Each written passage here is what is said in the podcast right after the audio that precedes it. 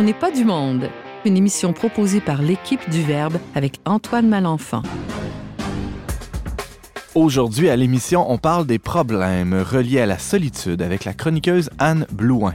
On poursuit la chronique du consultant en communication François Miville Deschaines sur l'Église, le web et les médias sociaux. Et finalement, on discute du livre Rebuild, une histoire, en fait, histoire d'une paroisse reconstruite avec la chroniqueuse Ariane Beauferré. Bref, on n'est pas du monde.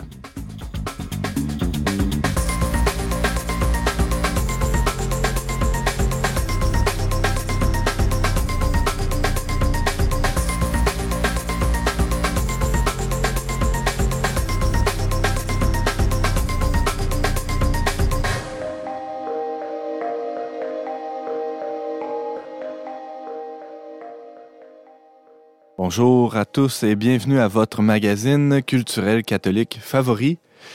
Ici Antoine Malenfant, euh, votre animateur pour la prochaine heure. Je suis accompagné de beaucoup de monde autour de la table. Très heureux euh, de vous retrouver, chers euh, chroniqueurs, invités, chroniqueurs, hein, pour, pour la totalité des gens autour de la table. Ariane Beauferré, qu'on n'a pas vu depuis longtemps. Salut. Allô. Tu nous parles de quoi aujourd'hui, Ariane? Parler de Rebuild, histoire d'une paroisse reconstruite, et d'un deuxième livre publié par les mêmes, euh, écrit par les mêmes auteurs, 75 idées pour votre paroisse. Qui est un peu la suite euh, pratique de, de... Un peu la suite pratique, oui, c'est ça. Et on a aussi euh, François Miville-Deschaines qui, le mois dernier, nous avait parlé d'un livre sur le web et les médias sociaux et l'Église. Et là, un autre bouquin qui est un peu dans le même thème. Exactement. Alors, c'est un livre de Guy Marchessault, la dernière, euh, lors de la dernière chronique. Et oui, ça continue dans la même foulée. Ça va être les actes d'un colloque qui a lieu à l'Université Saint-Paul où euh, Guy Marchessault enseigne, qui s'intitule Évangéliser dans l'espace numérique. Oh, bonne question. On, y reviendra dans quelques minutes plus tard dans l'émission.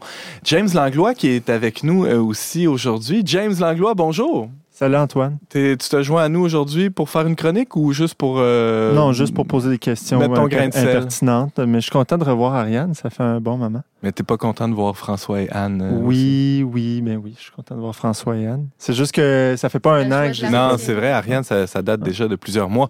Et on reçoit aussi Anne Blouin aujourd'hui à l'émission, notre chroniqueuse Société et Consommation. Salut. Oui, bonjour.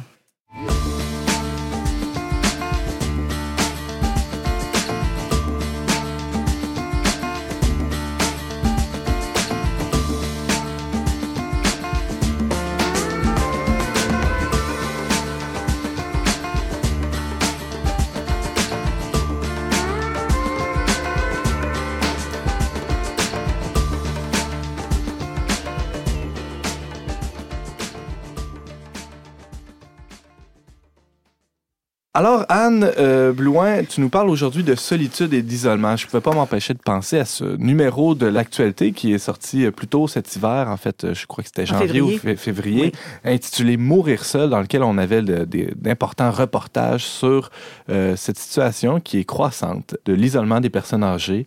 Et, là, toi, tu fais le point avec nous aujourd'hui sur cette question-là, en, en te basant un peu sur cet article-là de l'actualité, mais en allant voir ailleurs aussi. Oui, euh, d'ailleurs, c'est cet article-là qui m'a euh, qui m'a inspiré mon sujet. Euh, j'ai voulu qu'on s'attarde sur la solitude et particulièrement l'isolement. L'isolement est plus un phénomène alarmant qui touche toute catégorie d'âge. Et dans l'article aussi, on parle de quand on vit seul, euh, on peut mourir seul. Et on, remarque que le nombre de corps non réclamés euh, a presque doublé au Québec depuis la dernière décennie. 213 en 2008 et, et 399 en 2016. Le Québec détient le record canadien à ce chapitre. Euh, plus que toute autre province, compris l'Ontario. Alors, l'État québécois ne s'en soucie pas tellement. Euh, c'est ce qu'on remarque. Alors moi, j'ai voulu, euh, j'ai voulu m'intéresser, oui, en puisant euh, dans d'autres dans d'autres sources pour comprendre le, phénomène de, de, la solitude. Parce que les humains, on est des êtres sociaux. Et lorsque nos parents nous disaient qu'on avait besoin d'amis quand on était jeune, ben c'est très vrai.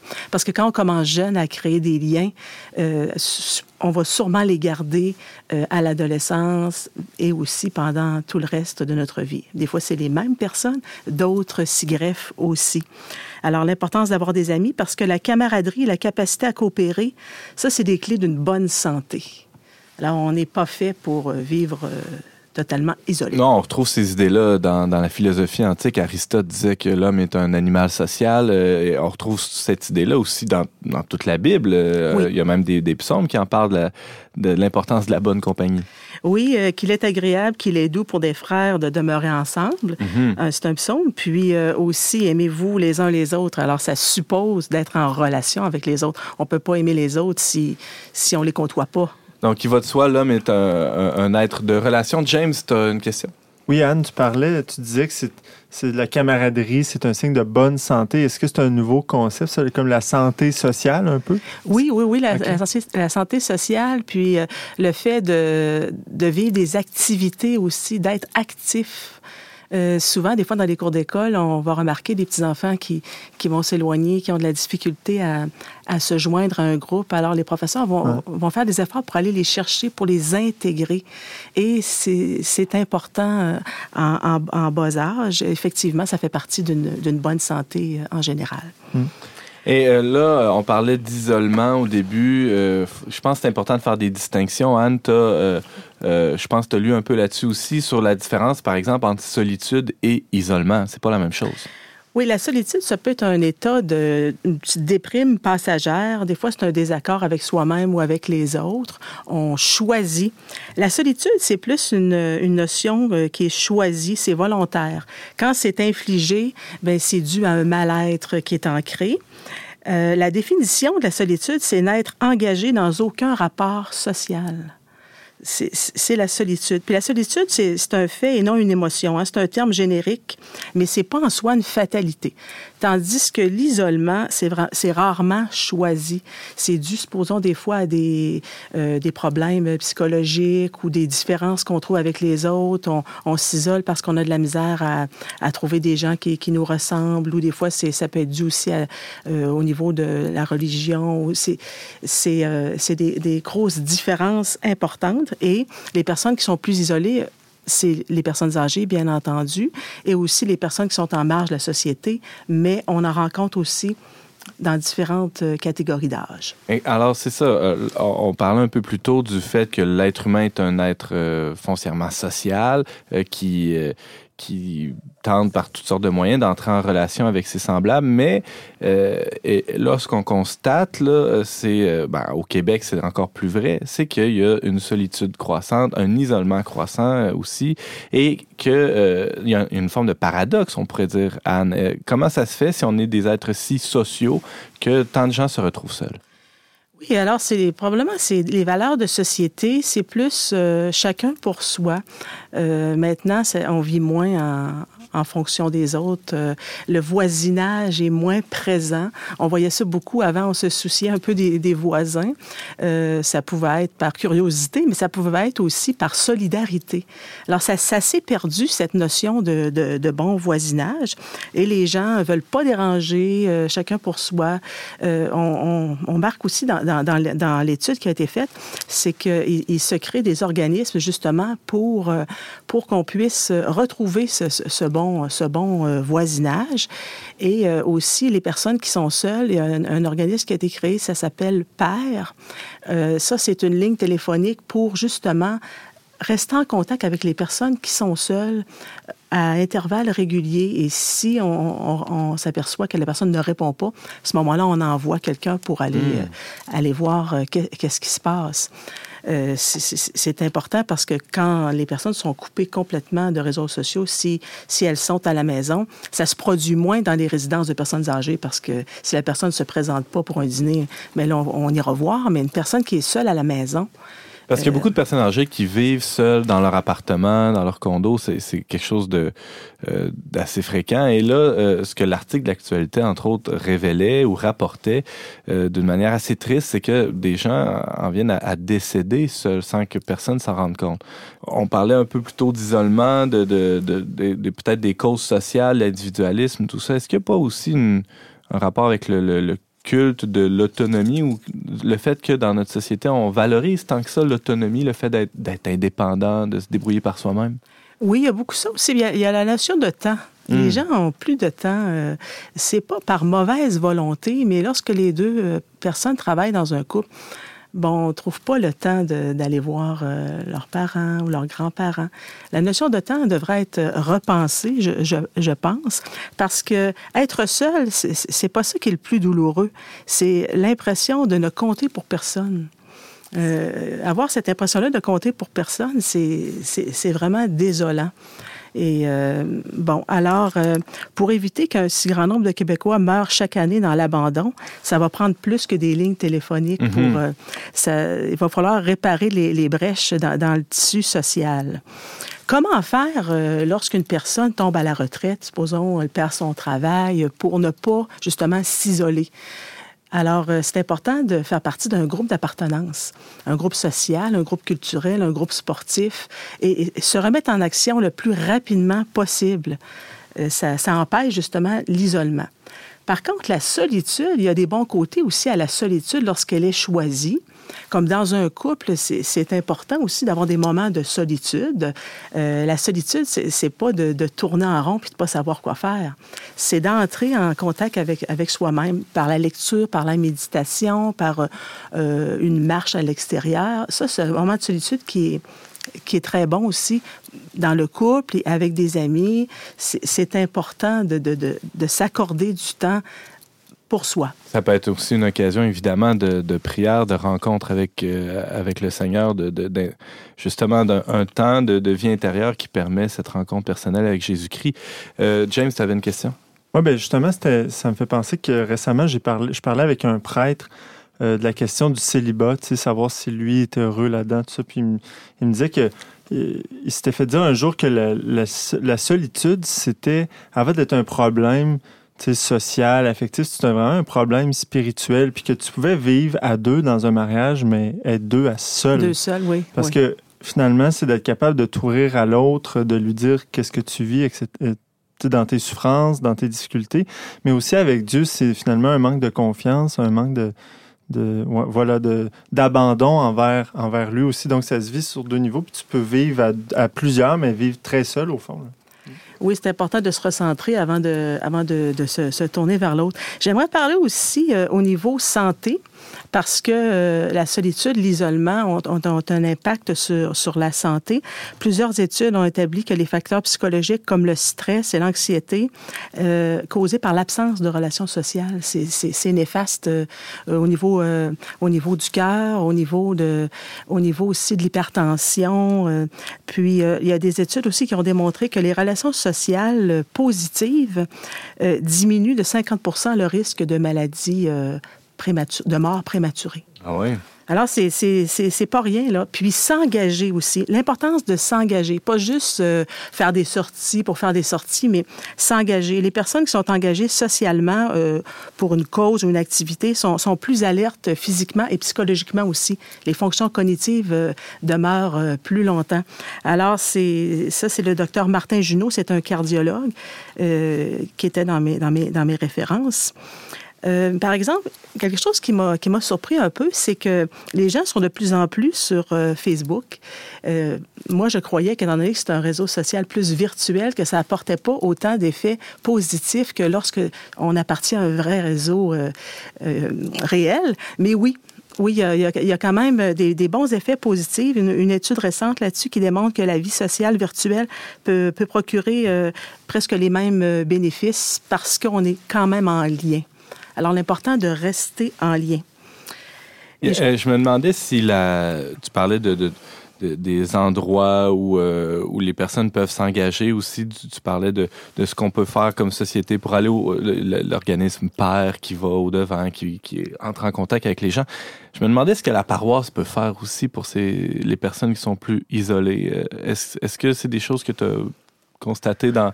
Je pense par exemple, il y a une paroisse ici à Québec où il y, a, il y, a, des visites paroissiales qui se font où le prêtre va rencontrer les personnes chez elles. Euh, il, y a, il, y a, un comité qui, qui, qui, prend soin des aînés, etc. C'est peut-être le genre d'initiative qu'il faudrait... Euh... Oui, parce que ça s'est perdu un peu, mm -hmm. euh, cette notion-là. Puis oui, je crois que ça pourrait être des suggestions à faire. Au lieu d'attendre que les gens viennent à l'Église, peut-être aller vers les gens. Mais ça suffit encore à aller porter la communion, par exemple. Ça, vrai. Je, ça, je suis consciente de vrai, ça. C'est vrai, il y a des gens qui, qui s'impliquent de cette manière-là. Ariane? Ça me fait penser aussi aux popotes mobiles les gens qui vont apporter à manger oui, et puis qui en profitent pour discuter avec les personnes seules. il y, a certaines initiatives qui existent. Qui brisent l'isolement.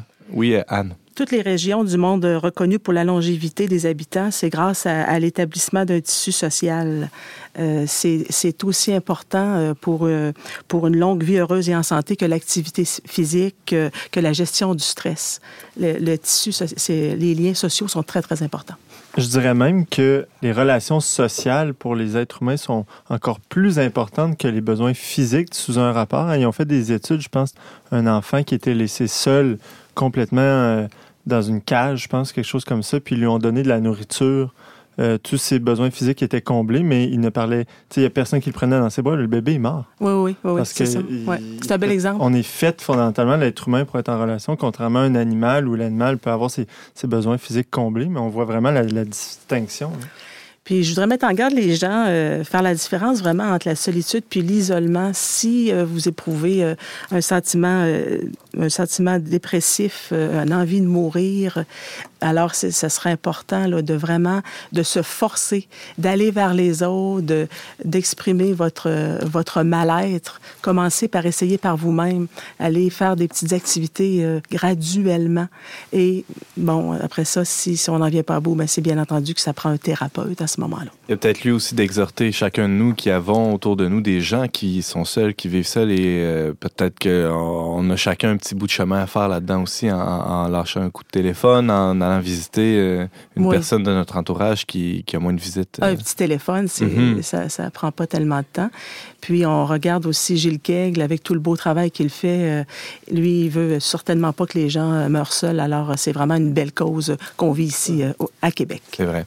Anne Blouin, tu nous parlais des, problèmes reliés à la solitude et à l'isolement. Tu es chroniqueuse régulière On n'est pas du monde et aussi tu écris de temps à autre pour la revue Sainte-Anne. Merci beaucoup, Anne. Merci, Antoine.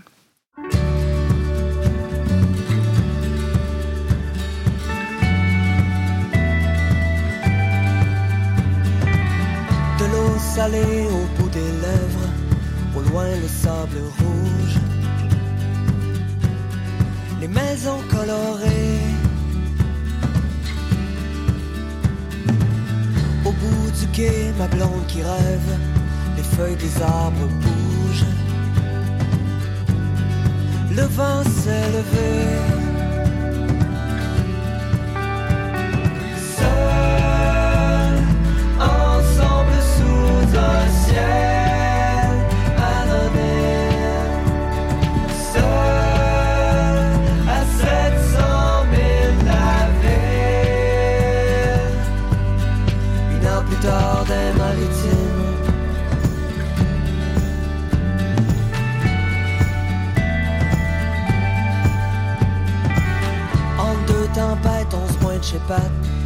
on ouvre une caisse de douze.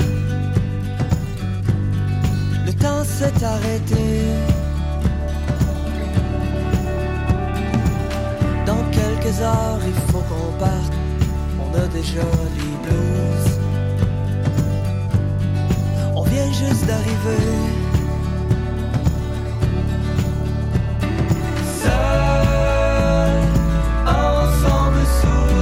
Vous êtes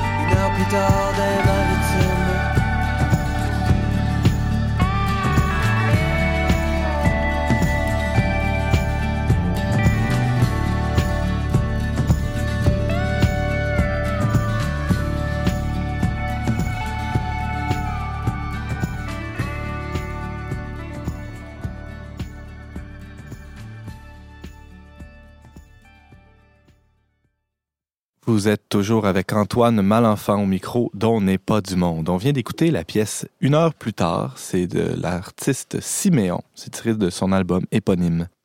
Le mois dernier, François Miville-Deschênes nous présentait un ouvrage de référence de M. Guy Marchessault, qui est professeur émérite de l'Université Saint-Paul. Ça s'intitulait Le Web, défi des églises chrétiennes. Et euh, François en profitait pour soulever plusieurs questions très pertinentes sur l'Église à l'ère des médias sociaux. François a eu le bonheur de tomber sur un autre bouquin du même genre. Je, dis le bonheur, peut-être qu'il va, il va me corriger au fil de sa chronique, je ne sais pas si c'est bon, mais c'est, ça tombe dans ses cordes. En tout cas, c'est, les actes d'un colloque qui a eu lieu euh, il y a déjà deux ans, à l'été 2016. Et le colloque s'intitulait Évangéliser dans l'espace numérique. En tout cas, c'est le titre du livre publié chez Novalis. Et François est aujourd'hui avec nous euh, pour nous parler de cet autre bouquin. Euh, en fait, c'est un prétexte. Le bouquin, c'est pour nous parler de, l'Église et des médias sociaux, de l'Église à l'ère du numérique. François, salut. Bonjour. Longue introduction. Longue introduction. Euh, peut-être un petit récapitulatif là, en quelques mots sur ce que tu nous as raconté la dernière fois que tu es passé à l'émission. Ben, la dernière fois, c'était justement sur le livre de Guy Marchessault qui a entrepris euh, de, de, faire l'analyse de ce phénomène-là du web, non seulement des médias sociaux, mais du web, et de, de ce qu'on peut faire en Église avec, par l'entremise euh, du web. Alors, ce colloque-là, où, imaginez-vous donc, Guy Marchessault euh, prenait par, était un conférencier. Sans grande surprise. Non, c'est ça. Alors, donc, a eu lieu à l'Université Saint-Paul. Et là, ce qui est intéressant, c'était que c'était sous la direction de Marie-Rose Stanus, Lorraine Sainte-Marie, Pierrette Davio, professeur ou professeur retraité en théologie pratique. OK. Parce que c'était un colloque de théologie pratique euh, et d'ailleurs dans, dans, la série théologie pratique de, de Novalis. Alors, le livre, on y trouve de tout, comme dans un colloque, des analyses plus théoriques et conceptuelles et des, euh, des, des, trucs plus euh, terre à terre et euh, comment, comment faire et des exemples et des études de cas. Alors, ce que je vais faire, moi, j'ai choisi des choses qui me semblent les plus intéressantes et plus pertinentes. Simplement souligner que c'est qu'il y a différentes parties dans ça. Première, c'est mission et pratiques évangélisatrices. C'est là qu'on retrouve l'article de Guy Marchessault qui lui dit lui-même que c'est le résumé de son livre, donc je vais passer. Mm-hmm. euh, deuxièmement, piste de recherche, évangélisation et nouveaux médias numériques. Finalement, web, univers de jeunes et communication de la foi. Donc, tu ne nous feras pas une, recension exhaustive du, livre. tu as choisi... choisi... des choses qui sont euh, que je trouve intéressantes. Euh, une, un, une article, donc une conférence qui était relativement longue de François-Xavier Amert, euh, qui nous fait la liste de vraiment toutes les ressources que l'on peut retrouver en France. Oh. Ouais. Euh, ça va des retraites que l'on connaît, euh, Notre-Dame du Web, retraite des CAM, retraite dans la ville des Dominicains, euh, les, les, sites d'évangélisation comme Je veux voir Dieu, les trois minutes de la miséricorde, plein d'initiatives. Les blogs? Des blogs, oui. pas, tous, pas, tous, pas tous, parce qu'il y en a qui existent que je ne connais pas. Mais ça nous donne un bon portrait. Et euh, ce qui est bien, c'est qu'il fait aussi l'analyse pour chacun. Là, il donne, euh, il donne un commentaire ouais. sur euh, ce que ça représente euh, comme nouveauté, avec une conclusion globale où euh, je suis bien content. Il cite un des grands chercheurs sur le web en France, Dominique Cardon. Alors, c'est pas sur le web religieux, c'est sur le web en général, euh, avec la conclusion qu'étant donné que le web est maîtrisé par des motifs économiques qui sont servis par des algorithmes. Euh, ceux qui participent aux initiatives chrétiennes religieuses sur le web sont déjà gagnés. Alors, en général, ce qui conclut, c'est qu'on va pas trouver tout seul si on n'y a pas pensé ou si on n'est pas déjà euh, une vie de foi, une vie ecclésiale, on va pas trouver tout seul ces euh, ressources-là. Mm -hmm.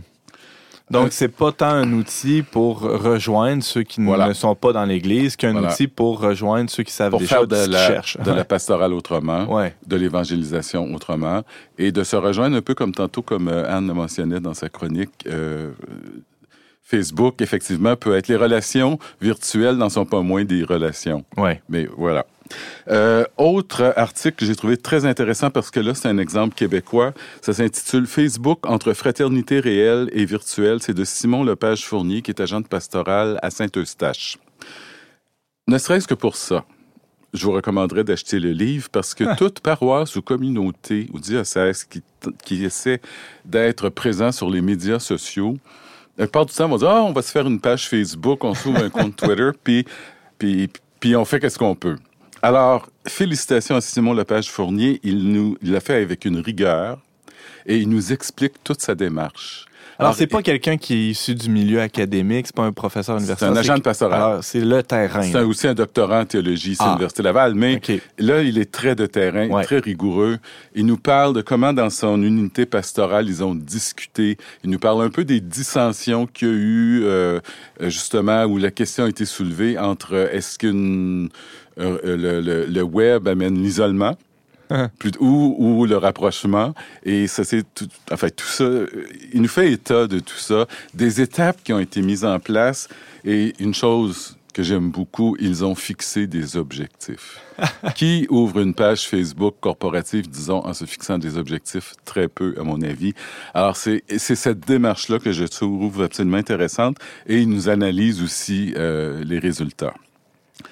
Et, euh, excuse-moi, François Miville Deschaines, mais euh, l'intérêt aussi, ben, j'imagine c'est intéressant de lire de M. Amert euh, sur le, une espèce de, de, survol de tout ce qui se fait en France, mais avec Simon Lepage-Fournier, ce, ce texte-là sur une réalité très québécoise, ben, ça risque de nous toucher encore plus ben, directement. Ben voilà, voilà, mhm. voilà, c'est québécois, effectivement. Bien que à certains moments, c'est difficile de faire de nationaliser euh, les initiatives, mais il reste toujours que oui, il y a des choses, euh, un background culturel euh, dont il faut tenir compte, je pense justement avec les, les, retraites en ligne, par exemple, etc. Hmm. Un, justement, qui est très, très européen encore, c'est Olivier Baer et Lucille euh, Ikula qui ont écrit Comment savoir si Twitter est un bon moyen d'évangéliser les milieux sportifs. Alors là, je vous fais grâce, c'est très long et c'est l'analyse du compte Twitter d'un monsieur qui s'appelle Joël Thibault, qui se dit aumônier des sportifs. Et là, c'est là que j'ai appris qu'il y a des aumôniers sportifs et que, paraît-il, dans tout grand rassemblement sportif, Ariane, tu me corrigeras si je me trompe. En France ou en Europe, en tout cas, il y a toujours un service d'aumônerie avec mes différentes religions. Alors, lui est évangéliste et je, ne rentre pas dans les détails, mais c'est une étude de cas qui est fort intéressante. Elle est complexe, puis c'est plein de statistiques et tout et mhm. tout, puis il faut connaître un peu le contexte. c'est ça, c'est une réalité mais si on, n'est pas euh, ben, confronté ici. Non, du côté, moi, sport et religion, non, mais peut-être plus aux États-Unis. Mais si on, mhm. quand même, on, on veut aller sur Twitter, on a ici une bonne, euh, une bonne étude de, cas. De Catherine Chevalier, quelque chose euh, un peu plus aride, mais intéressant parce qu'il faut parfois aussi euh, les faire et reconnaître le travail de ceux qui font des analyses qui sont plus un petit peu plus difficiles à, lire, là, qui sont pas de la rigolade nécessairement, mais qui, qui nous permettent par suite de cheminer. Alors c'est le recours des catéchistes non français pour ce qu'on nous, nous appelons les catéchètes, à Internet. Quel impact en matière de relation à la culture contemporaine et à l'autorité? Alors, elle, elle étudie... Ça, c'est le, titre, de, son article, qu'on peut retrouver dans Évangéliser dans l'espace numérique, publié chez, chez, Novalis. C'est des actes d'un colloque. exactement, exactement. Alors ici, donc, c'est les, elle étudie les changements à l'œuvre dans le profil des personnes engagées dans les activités catéchétiques. C'est peut-être pas pour, c'est plus pour les agents de pastoral ici, mais j'en connais beaucoup au Québec qui pensent justement à utiliser euh, Internet et tous ses dérivés pour euh, faire de la pastorale, de la catéchèse. Alors voilà encore euh, une analyse qui nous permet de fonder une action. De Cyprien Mbessi donc pour technologie de l'information et de la communication, pratique chrétienne de l'entrepreneuriat social, quels enjeux? Alors lui aussi, c'est un peu plus conceptuel, bien qu'il mélange les deux, le concept et euh, les études de cas. Alors lui, il aborde, on a vu la dernière fois avec Guy Marchessault qu'il y a différentes façons d'aborder ça, l'étude du web et l'étude de l'évangélisation ou de la, vie de foi euh, par l'entremise du web. Alors lui, il aborde ça par le côté des, de l'entrepreneuriat social. Alors, l'entrepreneuriat social, ça va tout être les, les, les, les coops, les, les organismes communautaires. Les organismes hmm. communautaires. Et il y en a qui sont religieux, donc ils les appellent les entreprises socio-religieuses. Et il nous présente, pour illustrer euh, son analyse conceptuelle, que je ne vous répéterai pas ici, trois études de cas. Euh, The Crossing Church Center and Cafe en Angleterre, Zambikes, qui est en Zambie, club de, on retouche le sport à nouveau, de, cyclistes. Et une qui est peut-être plus connue, moi je connais, c'est de Leo House à New York. C'est une communauté religieuse qui accueille des gens. C'est une auberge, une pension, mais vraiment euh, ben, catholique, et, dont il faut respecter la foi quand, on, quand on, y va. il en arrive à la conclusion que les techniques de l'information et des communications offrent le paradoxe d'être loin de l'Évangile, d'une part, parce que ça n'a pas été fait pour ça, euh, mais de nous en rapprocher par leur nature qui consiste à, rapprocher les gens. Encore là, ça rejoint ce que Anne euh, nous disait tantôt. Donc, des, des, analyses tout en nuances, en tout cas pour ce qui est de, de les, La qualité des... Oui, mhm. les analyses sont excellentes. Ça se termine par une troisième partie qui est plus des témoignages, c'est québécois.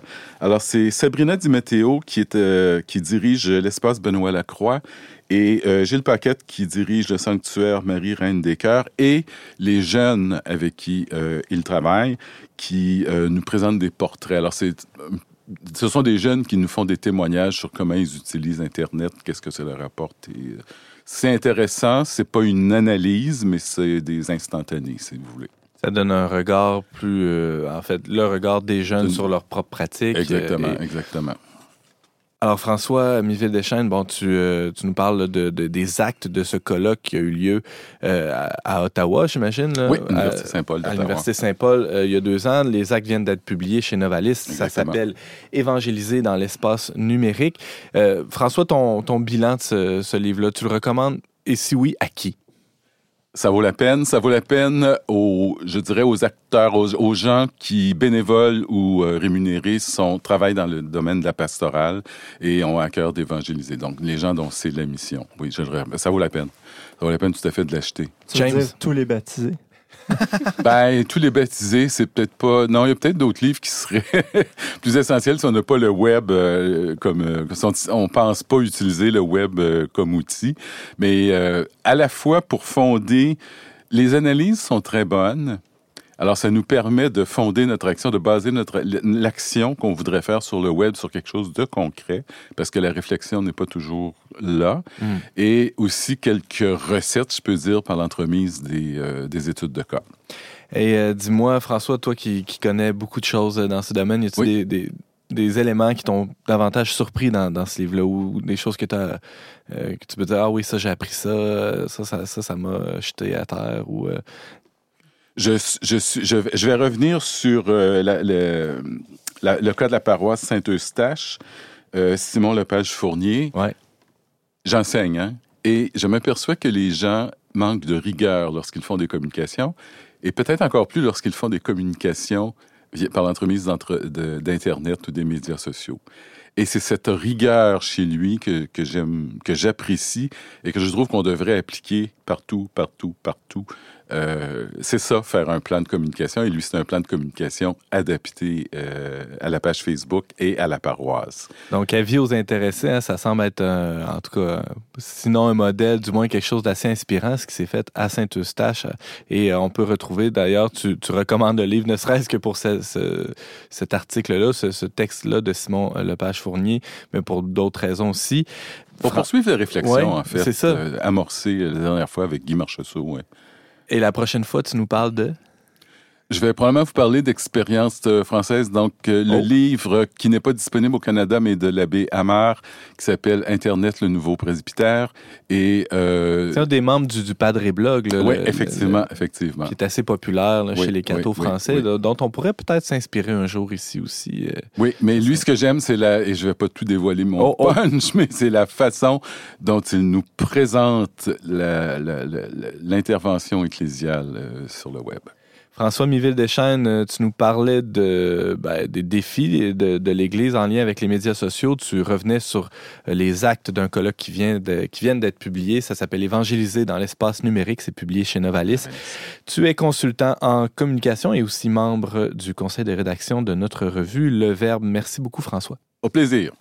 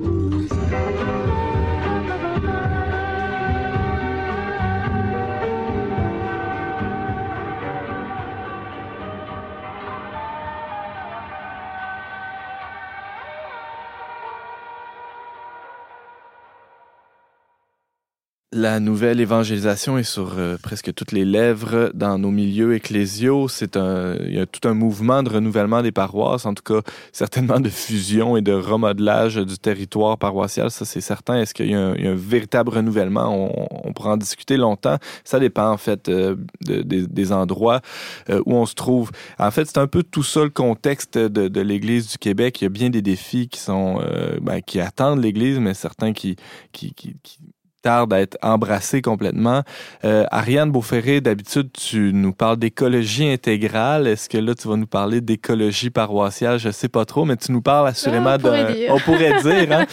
Euh, de, tu nous parles d'un livre dont on a déjà parlé en nom d'ici, mais là, tu nous, vraiment, tu nous fais une, une critique assez, euh, assez fouillée, assez exhaustive de Rebuild. Qu'est-ce que c'est que Rebuild? Rebuild, pardon. Rebuild, Histoire d'une paroisse reconstruite, c'est un ouvrage qui a été publié aux éditions Saint-Joseph en 2016, suivi d'un deuxième qui est la boîte à outils 75 idées pour votre paroisse, toujours aux éditions Saint-Joseph. Euh, écrit par Michael White et Tom Corcoran. Alors, Michael White, c'est le curé de la paroisse de la Nativité à Timonium, dans le Maryland, aux États-Unis. OK. Et euh, Tom Corcoran, ben, c'est euh, son collaborateur direct. il, a, il a eu plusieurs rôles dans la paroisse, mais c'est vraiment lui qui, qui, l'aide parmi d'autres collaborateurs. il porte la responsabilité aujourd'hui de l'élaboration du message du week-end. Parce que dans cette paroisse, Bien sûr, c'est le prêtre qui fait la prédication, mais il y a un effort euh, vraiment rigoureux qui est porté sur quel message on veut apporter à nos paroissiens et à tous ceux qui vont fréquenter la paroisse pour cette fin de semaine. OK. Donc, euh, c'est quelque chose d'assez synthétique, une idée. une idée, parfois, qui va même se, poursuivre, s'étaler sur plusieurs semaines aussi, suivre le carême ou ce genre de choses, mais il y a vraiment tout le temps une idée phare et, qui va se retrouver dans, dans les différentes messes. OK. Alors, Tom Corcoran, lui, est-ce qu'il est. Euh, c'est un prêtre c'est le vicaire de la paroisse? Non, non, c'est un laïc. C'est un laïc qui, qui, a fait euh, des études en théologie, en pastorale et euh, qui, qui, travaille à, la paroisse. ces deux livres, en fait, Rebuild et la boîte à outils, qui nous donnent un témoignage sur ce qui a fonctionné ou ce qui n'a pas fonctionné à la paroisse. Les deux sont arrivés là pas très motivés au début par cette paroisse qui était un peu il y avait une certaine routine, on va dire, mmh. un peu comme ici, peut-être un petit peu vieillissant. Euh, bon, il y avait des, des, gens qui avaient leurs habitudes et ils font toute une critique de ces, ces, euh, ces paroissiens qui sont des consommateurs, qui viennent à l'église pour récupérer quelque chose et non pas dans l'optique de rencontrer le Christ ou d'évangéliser ou de donner, en fait. Revenons euh, peut-être un peu, euh, euh, commençons par un petit lexique. Qu'est-ce que qu'est-ce que c'est qu'une paroisse hein? Alors, il nous rappelle effectivement le lexique au début. Le mot paroisse, ça vient du grec paroikia, qui veut dire un lieu de séjour, un bâtiment, c'est un, un, lieu en fait. Et donc la paroisse, c'est un lieu qui est plus ou moins grand. C'est les paroissiens vont pas être que les personnes qui viennent à l'église, mais tous ceux qui sont sur le territoire de l'Église. Donc, même les personnes qui ne sont pas croyantes, c'est des paroissiens. Et là, déjà, ça change la vision parce que si on est un paroissien actif dans l'Église, ben, on va vouloir rejoindre ceux qui sont sur tout le territoire. Euh, donc, euh, la première chose à faire, selon euh, Tom Corcoran et Michael White, qu'on peut appeler peut-être Tom et Mike pour aller plus vite, c'est de comprendre qui sont les personnes qui vivent sur la paroisse. Est-ce qu'ils sont jeunes, est-ce qu'ils sont vieux, est-ce qu'il y a des familles, des étrangers? Et là, pas que ceux qui fréquentent la messe dominicale, mais, mais, ceux qui habitent le territoire. Tous ceux qui habitent le territoire. Si l'Église a vraiment cette mission-là de rejoindre toutes, toutes, les personnes qui vivent sur le territoire, ben il y a lieu de, s'informer sur ces gens-là. Oui, et de faire un portrait, en fait, pour mhm. vraiment comprendre qui est là, puis qui n'est pas là. Et donc, à Timonium, ils ont appelé leur paroissien type, on va dire, Tim. c'est Tim de Timonium. Puis Tim, il est marié, il est catholique, il a une famille, il a un bon emploi, il a une voiture, parce que la voiture est importante, parce que s'il veut aller à l'église, il faut qu'il ait un stationnement. Euh, mais Tim, il vient pas à la messe. Mais on veut qu'il vienne. Donc, il faut qu'on fasse des choses pour que Tim y vienne à la messe. Et là, ça change déjà la donne. On est, on est dans une optique d'évangélisation et pas seulement de rendre un service à ceux qui sont là. donc, euh, ce qu'ils nous disent dans Rebuild, mais on peut déjà commencer par se poser en paroisse cette propre question qui se trouve sur la paroisse et euh, qui y va, qui n'y va pas, pourquoi est-ce qu'ils n'y viennent pas? Il y a François qui a une question pour toi, Ariane. Si je comprends bien, Tim, c'est leur clientèle cible oui. C'est une persona qu'ils ont créée? Oui. Et voilà, ben ça, ça, quand je parlais euh, précédemment de rigueur, de se faire un plan de communication, déjà, on est là d'un objectif. Mhm. C'est ça. C'est leur clientèle cible. Bien sûr, ce ne sera pas toujours la même personne dans chaque paroisse, parce que toutes les paroisses sont différentes. Mais eux, ils ont défini lui. Et c'est possible que dans le temps, ils redéfinissent Tim aussi. Euh, et donc, ils vont élaborer autour de cette personne une stratégie d'évangélisation qu'ils appellent un projet de construction, d'où le titre du livre, Rebuild, reconstruire. On veut reconstruire notre Église. Si on peut continuer dans l'étymologie, qu'est-ce que c'est une Église? Parce qu'on a dit que la paroisse, c'était le territoire de l'Église. L'Église, ben, Jésus nous dit dans la Bible, en Matthieu chapitre 16, verset 18, Et moi, je te le déclare, tu es pierre, et sur cette pierre, je bâtirai mon Église. Jésus, il n'a pas dit sur cette pierre, je construirai mon temple. Il parle pas d'un bâtiment ou sur cette pierre, je construirai ma paroisse. Il parle pas d'un lieu. Il parle de église. Et église, ça vient du mot grec ecclésia. C'est un mot qui réfère à une assemblée, à une réunion de personnes. Jésus dit, Dieu dit qu'il va construire une assemblée, un mouvement. Il n'a pas chargé ses disciples de construire un bâtiment, puis de devenir euh, gardien du bâtiment et gardien d'un musée, comme on pourrait le croire euh, parfois aujourd'hui dans certaines paroisses. Malheureusement, oui. Et le rebuild, c'est ça. Il n'est pas question de euh, trouver une stratégie là, pour récolter les fonds nécessaires à la, à la réfection du toit. Là. non, pas on du tout. Pas là, Puis même quand on parle de... de, de l'argent, c'est quelque chose d'important aussi dans Rebuild. Et ils sont ils sont pas du tout là, oui, euh, on manque de sous, comment est-ce qu'on va faire pour obtenir plus d'argent? Non, c'est comment est-ce qu'on va faire pour qu'il y ait plus de gens qui viennent, comment est-ce qu'on va faire pour que ces personnes-là se convertissent, comment est-ce qu'on va faire pour qu'ils deviennent des disciples, et quand ils vont devenir des disciples, ils vont devenir aussi des donateurs, ils vont quitter leur état de consommateur. Hmm. Et donc, on nous demande, Dieu nous demande de créer un mouvement, et un mouvement par définition, bas ça bouge. On est appelé à faire grandir, croître notre assemblée, et si on oublie ça, bah, on devient des responsables de bâtiments. Alors concrètement, comment est-ce qu'on fait croître, comment est-ce qu'on fait vivre notre assemblée dans notre paroisse? Donc, comment est-ce qu'on fait pour la reconstruire? Ils nous donnent, euh, Mike et Tom, 75 idées dans euh, leur deuxième livre. Le premier est plus un témoignage général, bien qu'il soit quand même assez précis. Le deuxième, c'est des idées très concrètes. Parfois, il y, a, 75 idées, parfois c'est juste deux pages, puis ils expriment une idée particulière. Ici, je vais vous en donner quelques-unes idées, euh, d'autres peut-être dans une prochaine chronique. Euh, ces outils vont être en lien avec un aspect fondamental de l'Église en croissance. Quand on veut construire quelque chose, il faut un plan. Et donc ce plan, c'est une stratégie d'évangélisation, comme je le disais tout à l'heure. Leur première idée, leur premier outil, S'ils commencent avec ça, et ils vont nous dire arrêtez de gesticuler et prenez votre place. Alors là, c'est Tom qui parle. En paroisse, certaines personnes sont connues pour entretenir un rythme soutenu, avec toujours une chose de plus à faire.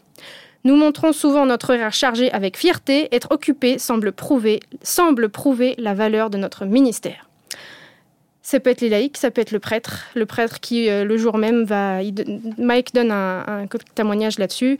Il devait aller euh, euh, célébrer la messe dans sa paroisse, mais le même jour, un samedi, il devait aussi célébrer un mariage pour une autre paroisse. Il y a une personne mourante qui lui demande l'onction des malades et il y a trois personnes qui veulent qu'il soit présent pour la confession. Mais il n'y arrive pas. Il n'y arrive pas. Euh, Jésus lui-même, il n'était pas débordé. Un jour, il a passé la journée à guérir des malades et le lendemain, il priait toute la journée, il s'en allait seul. Et les disciples lui dirent Mais qu'est-ce que tu fais là? Il reste plein de gens à guérir. il lui dit Non, on change de ville, on s'en va. Et il avait son horaire et il avait ses priorités. Anne Mais pour déléguer, ça prend des gens euh, qui s'engagent, qui sont prêts à s'engager. Ça prend des gens qui s'engagent. Mais si on est tout seul, c'est pas une raison non plus pour tout faire faut, faut se donner des limites. faut pas s'éparpiller. Ils disent même s'éparpiller dans tout un tas d'activités. Euh, un souper spaghetti telle journée, une autre affaire euh, de catéchèse une autre journée. Non, on a un horaire précis et au fil du temps, si on, se, si on suit notre plan, eh bien, les gens vont venir. Il va y avoir de l'évangélisation. Il va y avoir d'autres activités. que les paroissiens se sentent partie intégrante. Aussi. Bref, l'outil 1 que donnent Mike et Tom, c'est respecter un horaire. Donc, par exemple, pour déjà, faut déjà en avoir un. Se fixer des limites, par exemple en fixant le temps de repos dans la semaine, les vacances, et quoi qu'il arrive, en respectant ces limites. Et finalement, rester objectif, c'est-à-dire que les crises, les urgences des autres ne sont pas mes problèmes. Qu'est-ce que je peux déléguer, justement? Qu'est-ce que je peux supprimer de mon emploi du temps? Qu'est-ce qui ne me concerne pas? James. Est-ce qu'il parle du danger d'être trop rigide dans leur plan? Dans sens de jamais se laisser déranger par euh, quelque chose qu'ils n'auraient pas prévu, par exemple. Alors justement, comme ils ont un horaire, ben dans leur horaire, ils peuvent se prévoir des périodes où il n'y a rien de prévu et laisser de la place à l'imprévu et aussi prendre chacun leur place. Donc le prêtre, par exemple, lui va être beaucoup plus disponible pour les sacrements. Donc s'il y a quelqu'un qui est gravement malade sur le point de mourir, ben, il n'a pas un horaire chargé avec euh, le même jour un mariage, des confessions et tout un tas de choses et il va peut-être pouvoir se libérer du temps pour cette personne-là. Donc en fait, ce qui peut être paradoxal, c'est qu'en étant, en, étant, en étant très clair sur ses objectifs et son horaire, ben, on a plus de temps pour les autres. Et sur la, comme tu le disais un peu plus tôt, Ariane Beauferré, sur la place qui revient à chacun, c'est-à-dire que euh, le, le, le, prêtre a un, certain rôle dans la communauté que les laïcs n'ont pas et vice-versa. Et si chacun sait un peu mieux ce qu'il a à faire, il n'y aura pas d'éparpillement de, ou de justement de perte de temps et d'énergie à gauche et à droite. Eh bien, tu devances totalement leur deuxième outil. Oh, désolé. qui est maintenant concentrez-vous. Qu'est-ce qu'ils disent? Ils disent tout d'abord en disant que on ne devient pas expert de quelque chose, que ce soit en sport, en art ou en évangélisation ou quoi que ce soit, simplement grâce à son talent. Ceux qui visent l'excellence et qui parfois l'atteignent ont quelque chose de plus, ils ont un objectif. Donc il faut rester concentré sur son ministère en tout temps. Si on est curé ou vicaire, on se concentre sur la célébration des sacrements, la prédication de la parole. Pourquoi? Parce que c'est une chose qu'on est tout seul en mesure de faire, former la communauté à servir le Seigneur. Et c'est quelque chose que personne ne peut nous prendre, c'est notre rôle à nous. Alors que si on est responsable de la catéchèse, ben, si on est vraiment le responsable, pas seulement catéchiste ou catéchète, si on est responsable, ben on va se concentrer sur la formation des catéchistes. Et on va pas forcément passer des heures et des heures à rencontrer en tête à tête les parents qui ont des problèmes ou qui ont euh, des enfants particuliers, des demandes particulières. Si on est responsable de la pastorale jeunesse, ben on va se concentrer sur les jeunes qui vont être des potentiels leaders. Puis ces potentiels leaders vont se concentrer eux-mêmes sur chacun de leurs petits services en lien avec la pastorale jeunesse. Et en étant concentrés sur ce qu'on doit faire, ben, c'est beaucoup plus simple d'avoir un horaire aussi, justement, et de savoir où est-ce qu'on s'en va. Un autre euh, outil, un autre truc euh, qui est proposé dans Rebuild, Ariane? Alors, euh, une autre idée qui détermine toujours en lien avec leur stratégie d'évangélisation, le plan pour reconstruire la paroisse, c'est connaître le pourquoi, le quoi et le comment. Alors, le pourquoi, c'est pourquoi nous existons. Euh, Matthieu nous dit en chapitre 28, verset 19, Allez, faites des disciples. Bon, c'est pas Matthieu qui dit ça, mais vous en doutez. Et ça, c'est notre objectif à tous. Après, on leur formule comme on veut. Par exemple, dans une paroisse, ça va être guider chacun dans une relation grandissante avec Jésus-Christ. Une autre, transformer des non-pratiquants en des disciples fidèles de Jésus-Christ. Encore une autre, c'est celle de Timonium, celle-là, la, paroisse de l'intimité de la paroisse de Mike et, et Tom. Aime Dieu, aime les autres, fait des disciples. Et ça, c'est notre, c'est le sens de notre existence, euh, de, le sens de l'existence de l'Église en fait. Ça, c'est pourquoi nous existons. Ensuite, il faut définir clairement le quoi. Le quoi, c'est la vision de notre, de notre paroisse, une image de ce qui pourrait être et de ce qui devrait être, ce qu'ils nous disent. Euh, pour une paroisse, ça va être par exemple chercher les personnes que nous ne rejoignons pas, mais que nous devrions rejoindre. Euh, on pense à la vision de Dieu, car Dieu a une vision unique pour chaque paroisse. Et dans chaque paroisse, il y a une vision unique aussi parce qu'il y a des personnes qui sont différentes. Euh, la vision de, Timonium, la paroisse de la Nativité, c'est donner à la paroisse toute sa valeur et son importance en faisant grandir des disciples qui seront capables de susciter d'autres disciples parmi les catholiques non pratiquants au nord de Baltimore et influencer d'autres paroisses à en faire de même. Donc c'est quand même un peu exhaustif, mais ça clarifie aussi vraiment la, la vision. James euh, les mots que tu utilises me font penser qu'ils ont dû, à quelque part, euh, s'inspirer d'un modèle entrepreneurial puis l'appliquer à, la vie ecclésiale. Alors, ils se sont beaucoup inspirés d'églises en croissance. Et alors, c'est très... c'est pas drôle, mais c'est très... Quand on s'en rend compte, c'est frappant. Euh, aux États-Unis, à l'époque, donc il y a, c'est 2013, il y avait seulement 15% des églises toute euh, euh, religion ou confession confondue, qui était en croissance, seulement 15%. Mais ils ont regardé dans ce 15%, qu'est-ce qu'ils font? Et donc il y a beaucoup d'églises évangéliques, protestantes, qui vont elles aussi s'inspirer de, modèles peut-être euh, plus économiques. Et il y a ces différentes parties là-dedans, objectif, vision. Anne? Je pense un peu à Saint Thomas d'Aquin qui, qui, a comme mission beaucoup les jeunes. Mm-hmm c'est ciblé. Euh, tu veux dire la paroisse? Euh, oui, la paroisse, oui. C'est euh, très ciblé, Saint Thomas d'Aquin à Québec, parce que le, monseigneur, le cardinal Ouellet, à l'époque, avait demandé à la communauté de l'Emmanuel de venir à Saint Thomas pour justement s'occuper des jeunes. Alors c'était une mission? Oui, c'était la mission de la communauté. Vous vous implantez et votre objectif, c'est s'occuper des jeunes, évangéliser les jeunes. Donc ça, tout de suite, la, paroisse a eu un objectif tout de suite. C'était clair. C'était hmm. clair. Euh, c'est peut-être un objectif qui va changer aujourd'hui avec mhm. la réalité qui change. Mais... D'ailleurs, on va célébrer les 10 ans de cette implantation. Oui, 10 euh, ans, le 24 juin. Dans les prochains jours. On aura d'ailleurs quelqu'un à l'émission bientôt pour en parler, euh, si je ne m'abuse. Est-ce qu'il y a d'autres conseils, d'autres ben, Je terminerai. On a, on a, dit le pourquoi, pourquoi nous existons, la mission, le quoi qui est une vision. Il reste le comment qui est la stratégie. Ça, c'est euh, un, plan d'évangélisation qu'on va bricoler, modifier, améliorer dans le temps, qui n'est pas immuable du tout. Si elle fonctionne pas, notre stratégie, ben on en change. On reste pas sur quelque chose qui fonctionne pas si on voit que ça marche pas. Euh, et c'est une stratégie pour faire, euh, pour évangéliser les paroissiens, les gens qui sont à la paroisse, et faire qu'elles deviennent des disciples. À la paroisse de la Nativité, ils ont imité, donc comme je le disais tout à l'heure, ce qui a fonctionné dans d'autres églises. Et en gros, leur stratégie, c'est de porter une attention particulière aux non-pratiquants et les ex-pratiquants, parce qu'il y a beaucoup de catholiques qui ne sont plus pratiquants aujourd'hui en ayant une expérience du week-end excellente, comme je disais, avec un message, avec euh, des, des, services qui sont vraiment bien définis, qui s'appuient sur de la musique de qualité, de la musique qui va pas faire plaisir forcément au paroissien qui est là dans l'église, mais qui va attirer le paroissien qui n'est pas là dans l'église. Donc peut-être que, par exemple, le chant grégorien, c'est merveilleux pour prier Dieu et c'est une expérience de prière exceptionnelle, mais si ça rejoint pas notre clientèle cible qui n'est pas dans l'église, ben, on ne va pas chanter de grégorien, par exemple. Euh, ils ont aussi un message pertinent, quelque chose pour les enfants, des petits groupes pour faire grandir les adultes qui deviennent des disciples, des membres qui prient quotidiennement et qui servent dans différents ministères c'est un élément, euh, je pense, important euh, qu'on retrouve dans ce livre-là. C'est-à-dire que si, on a, euh, avec des agents de pastorale ou des, laïcs engagés ou même une équipe pastorale de, prêtres, etc., qui, qui ne prient pas, il y a bien des choses, sinon toutes ces choses-là, ces bonnes idées-là qui vont tomber à plat assez rapidement. Il ne s'agit pas de devenir non plus des activistes. Ça, tout ça, ça se discerne dans la prière. Euh, François, qui, euh, tu avais une, question, un commentaire pour Ariane? Un commentaire, puis je reprends un petit peu ce que James euh, disait tantôt. C'est effectivement un genre de cours de gestion. Oui. Ça me rappelle mes années de fonctionnaire. Et, là, c'est, mais c'est rafraîchissant. C'est vraiment l'américain, l'approche américaine dans toute sa splendeur.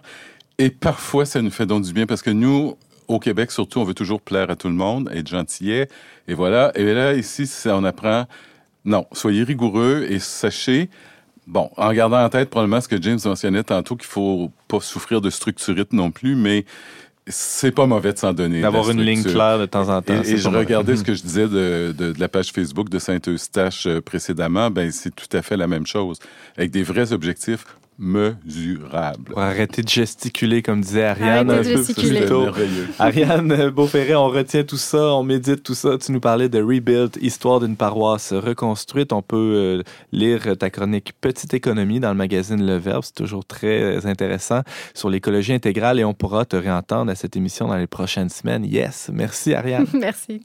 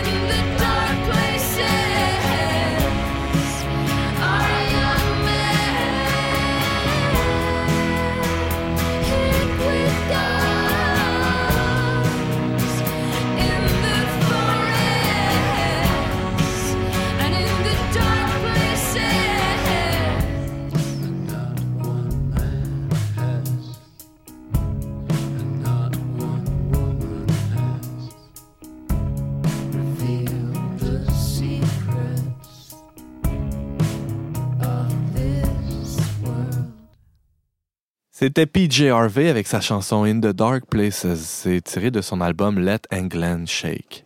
On parlait cette semaine des problèmes liés à l'isolement euh, des, des, personnes âgées, spécialement avec notre chroniqueuse Anne Blouin. On parlait des défis de l'Église liés au web et aux médias sociaux avec notre consultant en communication François Miville Deschaines et on parlait du livre Rebuild, Histoire d'une paroisse reconstruite avec Ariane Beauferré. Merci beaucoup, chers auditeurs, d'avoir été des nôtres. On vous attend la semaine prochaine, même heure, même antenne, pour un autre magazine dont n'est pas du monde. Au choix musical des bonnes idées et des bonnes propositions de James Langlois, à la réalisation technique, Monsieur Yannick Caron et son excellent travail à l'animation, votre humble serviteur. Antoine Malenfant. Cette émission a été enregistrée dans les studios de Radio Galilée.